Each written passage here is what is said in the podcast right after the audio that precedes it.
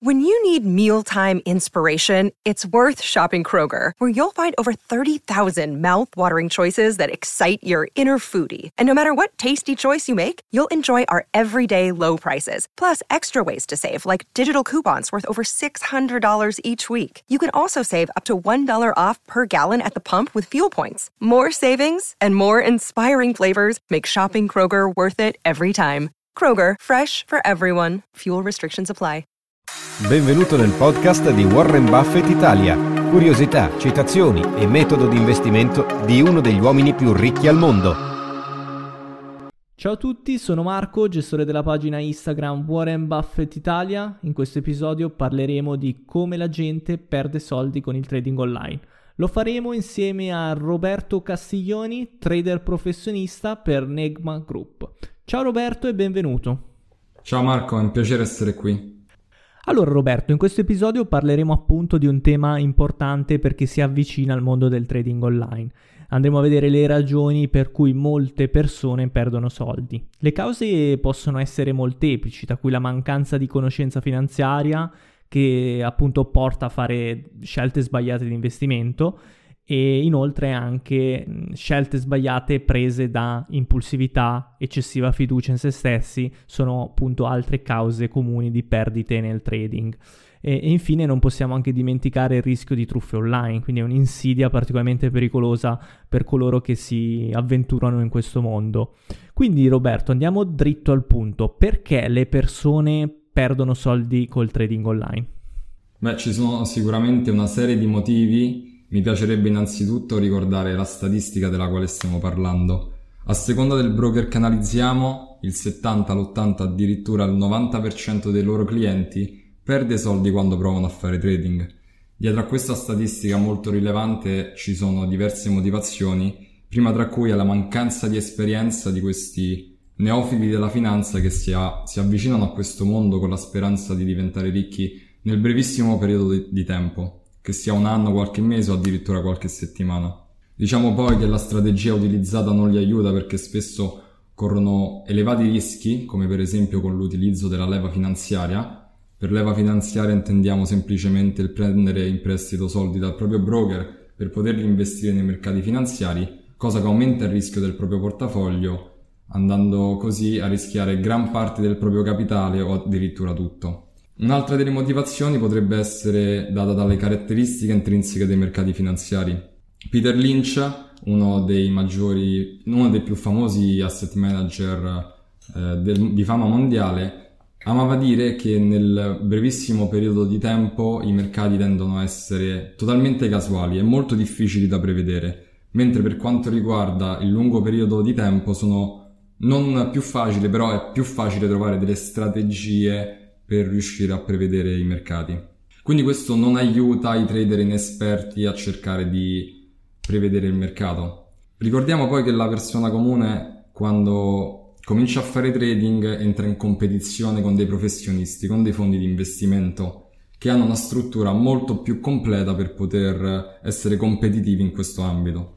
Parlavi prima dei fondi di investimento, quali sono le principali differenze appunto tra trader retail privato e un trader istituzionale?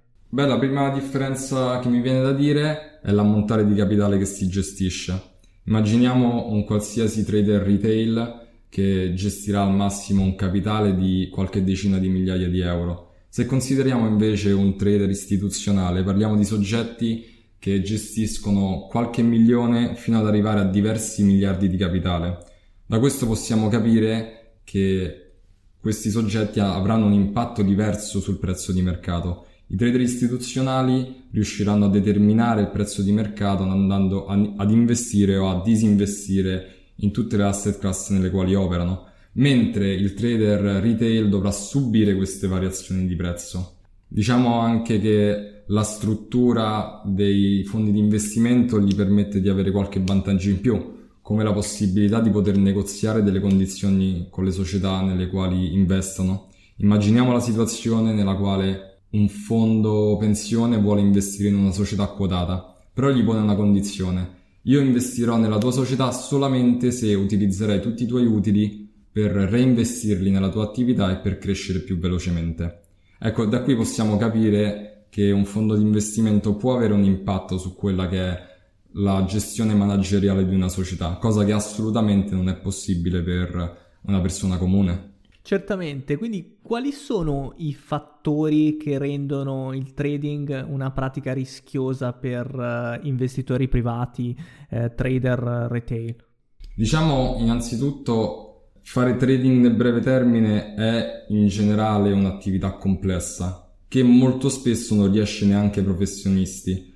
C'è un libro bellissimo di Charles Ellis eh, che si chiama Winning the Loser's Game sostanzialmente vuol dire vincere il gioco dei perdenti. Charles Ellis è un um, consulente degli investimenti americano molto famoso e il concetto principale del libro è che la maggior parte della gente che prova ad utilizzare strategie attive nei mercati finanziari, anche professionisti, tendono nel lungo periodo di tempo a sottoperformare il mercato.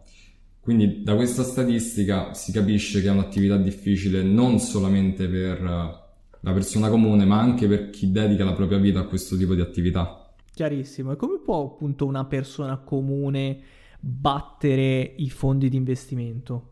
Ecco, sarebbe importante utilizzare un tipo di strategia che aumenti le probabilità di successo e in particolare non bisognerebbe utilizzare le stesse regole che vengono utilizzate dai fondi di investimento. Quindi la scelta migliore sarebbe quella di utilizzare un approccio passivo, soprattutto per le persone che non possono dedicare la maggior parte del proprio tempo al proprio portafoglio, magari una persona che ha già un lavoro, che ha una famiglia a cui dedicarsi e non ha molto tempo da dedicare al proprio portafoglio, può utilizzare una strategia passiva di investimento. Quindi semplicemente il classico investimento, il, class- il classico piano di accumulo in ETF sul lungo periodo di tempo andando ad investire in maniera sistematica e periodica, magari ogni mese, magari ogni due mesi.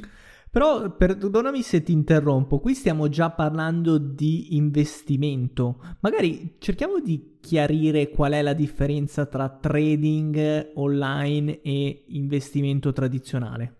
Sì, certo. Allora, per trading si intende tutta quell'attività che si effettua nei mercati finanziari in un tempo che è considerato un tempo breve, quindi qualsiasi cosa che può andare eh, all'interno di un anno. Si può investire, si può fare dei trading se si fanno operazioni nel corso di una sola giornata e si può fare trading anche nel corso di diversi mesi.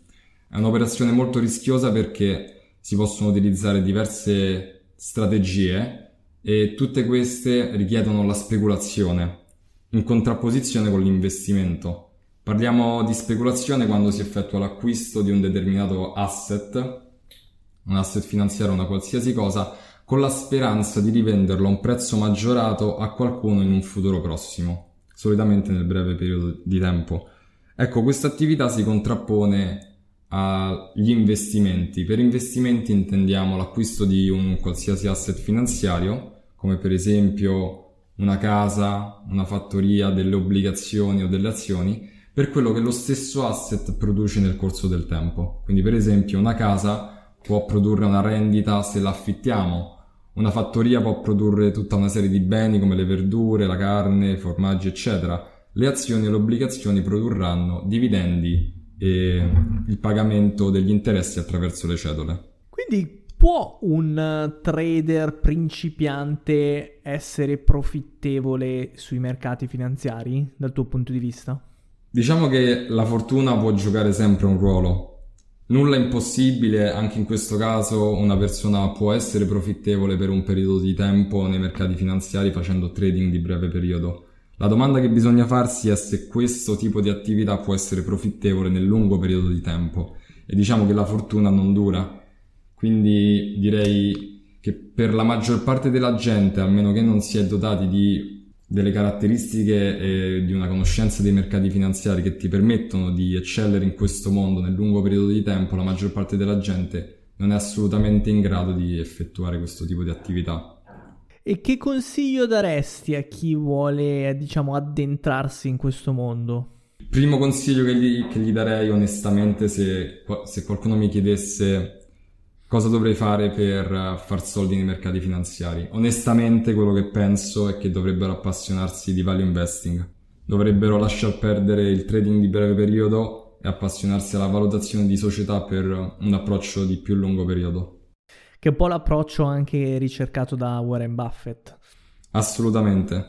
L'approccio che ha utilizzato lui, Charlie Munger e tutta una serie di asset managers che hanno ottenuto dei risultati incredibili nel corso del tempo, semplicemente perché si prende un approccio più paziente, un approccio più di lungo periodo e si può utilizzare una strategia che permette di non esporsi a una serie di rischi come quello di prevedere l'andamento del mercato nel breve periodo di tempo. Mentre cosa ne pensi della, dell'analisi tecnica applicata al trading? Allora, su questo tocchi un punto abbastanza di fuoco su di me perché non sono assolutamente d'accordo su quello che è l'approccio, su quello che è la logica dietro l'analisi tecnica. Magari spieghiamo anche a chi ci ascolta cos'è l'analisi tecnica. Allora, per analisi tecnica si intende il cercare di prevedere il prezzo futuro degli asset finanziari basandosi sul prezzo passato solitamente tracciando delle linee su un grafico, studiando le candele di movimento del prezzo. Ovviamente già da qui si capisce che c'è qualcosa che non va sembra troppo semplicistica, troppo semplicistica come soluzione, ma poi se si analizzano anche i dati statistici riguardanti le serie storiche de, di qualsiasi asset cambiato sui mercati, troveremo che c'è una funzione che si chiama funzione di autocorrelazione che è pari a zero. Questo vuol dire che i prezzi passati non possono in alcun modo prevedere i prezzi futuri perché non c'è nessuna correlazione. La, la, cosa brutta è che sembra essere una tecnica molto facile da capire, è purtroppo la più pubblicizzata perché abbiamo una serie di guru della finanza o presunti tale che non avendo un track record comprovato, non avendo esperienza in questo settore, vogliono insegnare agli altri come fare trading di breve periodo. E questo non è un bene per le persone che si avvicinano a questo mondo per la prima volta. Forse diciamo che è anche colpa dei fantomatici guru che ti promettono guadagni facili e veloci eh, solamente analizzando un grafico come unica strategia di investimento e poi effettivamente diversi studi dimostrano che l'analisi tecnica ha una percentuale di successo non superiore al 50%, questo dato dal fatto anche che non tiene in considerazione di fattori esterni a quello che sono i mercati, quindi eventi geopolitici, notizie macroeconomiche e, e altri, ovviamente altri fattori. Assolutamente. Sai quante volte capita che stai semplicemente su uno dei social e ti capita una pubblicità di trading online? Come fare trading nel breve periodo e crearsi una, un'entrata passiva nell'arco di due settimane, nell'arco di tre settimane. Ovviamente non è tutto oro quel che luccica. Non è tutto oro quel che luccica, esattamente. Sembra troppo facile e così è. Esistono dei fondi di investimento che dedicano un sacco di tempo a trovare partner nel mercato che sicuramente non possono essere battuti da gente che si vuole che vuole utilizzare delle tecniche così semplici. I'm Sandra and I'm just the professional your small business was looking for, but you didn't hire me because you didn't use LinkedIn Jobs. LinkedIn has professionals you can't find anywhere else, including those who aren't actively looking for a new job but might be open to the perfect role, like me. In a given month, over 70% of LinkedIn users don't visit other leading job sites. So if you're not looking on LinkedIn, you'll miss out on great candidates like Sandra. Start hiring professionals like a professional. Post your free job on linkedin.com/people today. Che consiglio daresti a un principiante che vuole imparare a fare trading online senza però compromettere la sua situazione finanziaria e perdere tutti i soldi? Allora, onestamente penso che la maggior parte delle persone non dovrebbe avvicinarsi al trading per farlo in maniera personale. Dovrebbe scegliere invece dei guru, tra virgolette dei guru, comunque dei mentori che lo possono portare nella strada giusta. Io sono stato fortunato perché durante il liceo, durante l'università, ho scoperto una marea di video di Warren Buffett online. Ho guardato tutti i suoi video online, ho letto tutto il materiale che c'era su di, su di lui e ho, mi sono innamorato letteralmente della sua filosofia di investimento. E poi capisci che semplicemente il value investing è la tecnica che produce la maggior parte degli asset managers di successo. Perché non conosciamo nessuno che utilizza l'analisi tecnica e che ha avuto successo diventando miliardario, ma ce ne sono diversi che sono riusciti a diventare miliardari utilizzando il value investing. Questo ci dovrebbe far riflettere.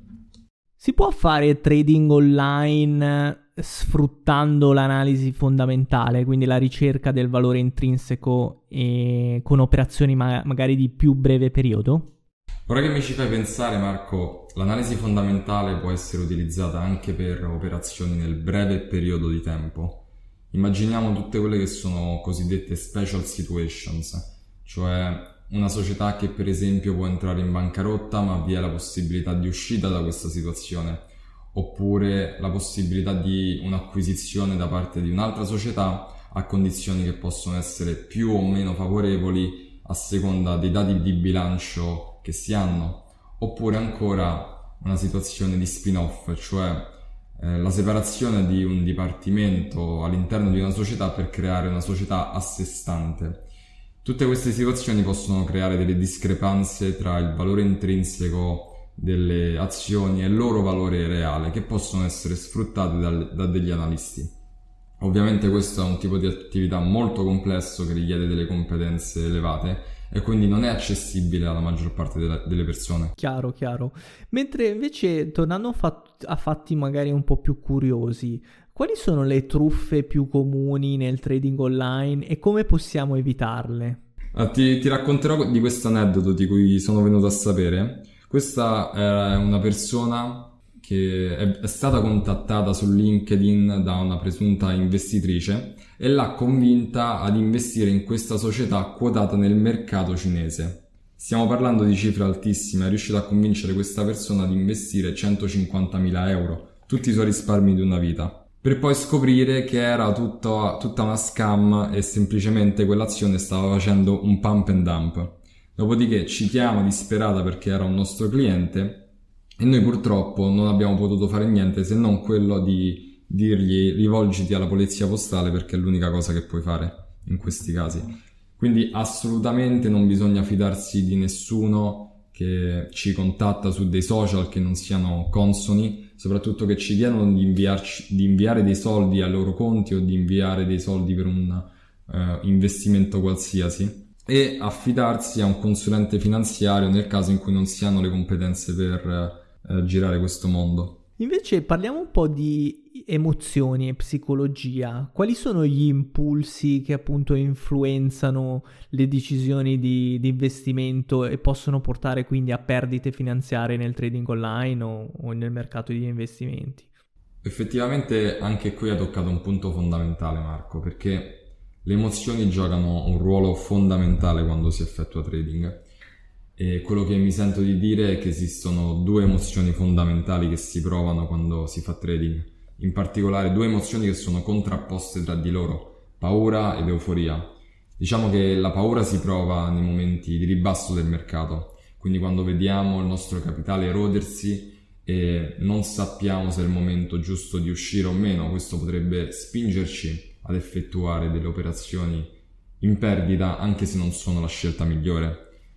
La, l'emozione contrapposta si prova quando l'emozione contrapposta che è l'euforia si prova con dei mercati al rialzo e in questo caso potrebbe spingerci ad effettuare delle operazioni di acquisto colti dalla cosiddetta FOMO pur di partecipare al guadagno che stanno ottenendo le altre persone.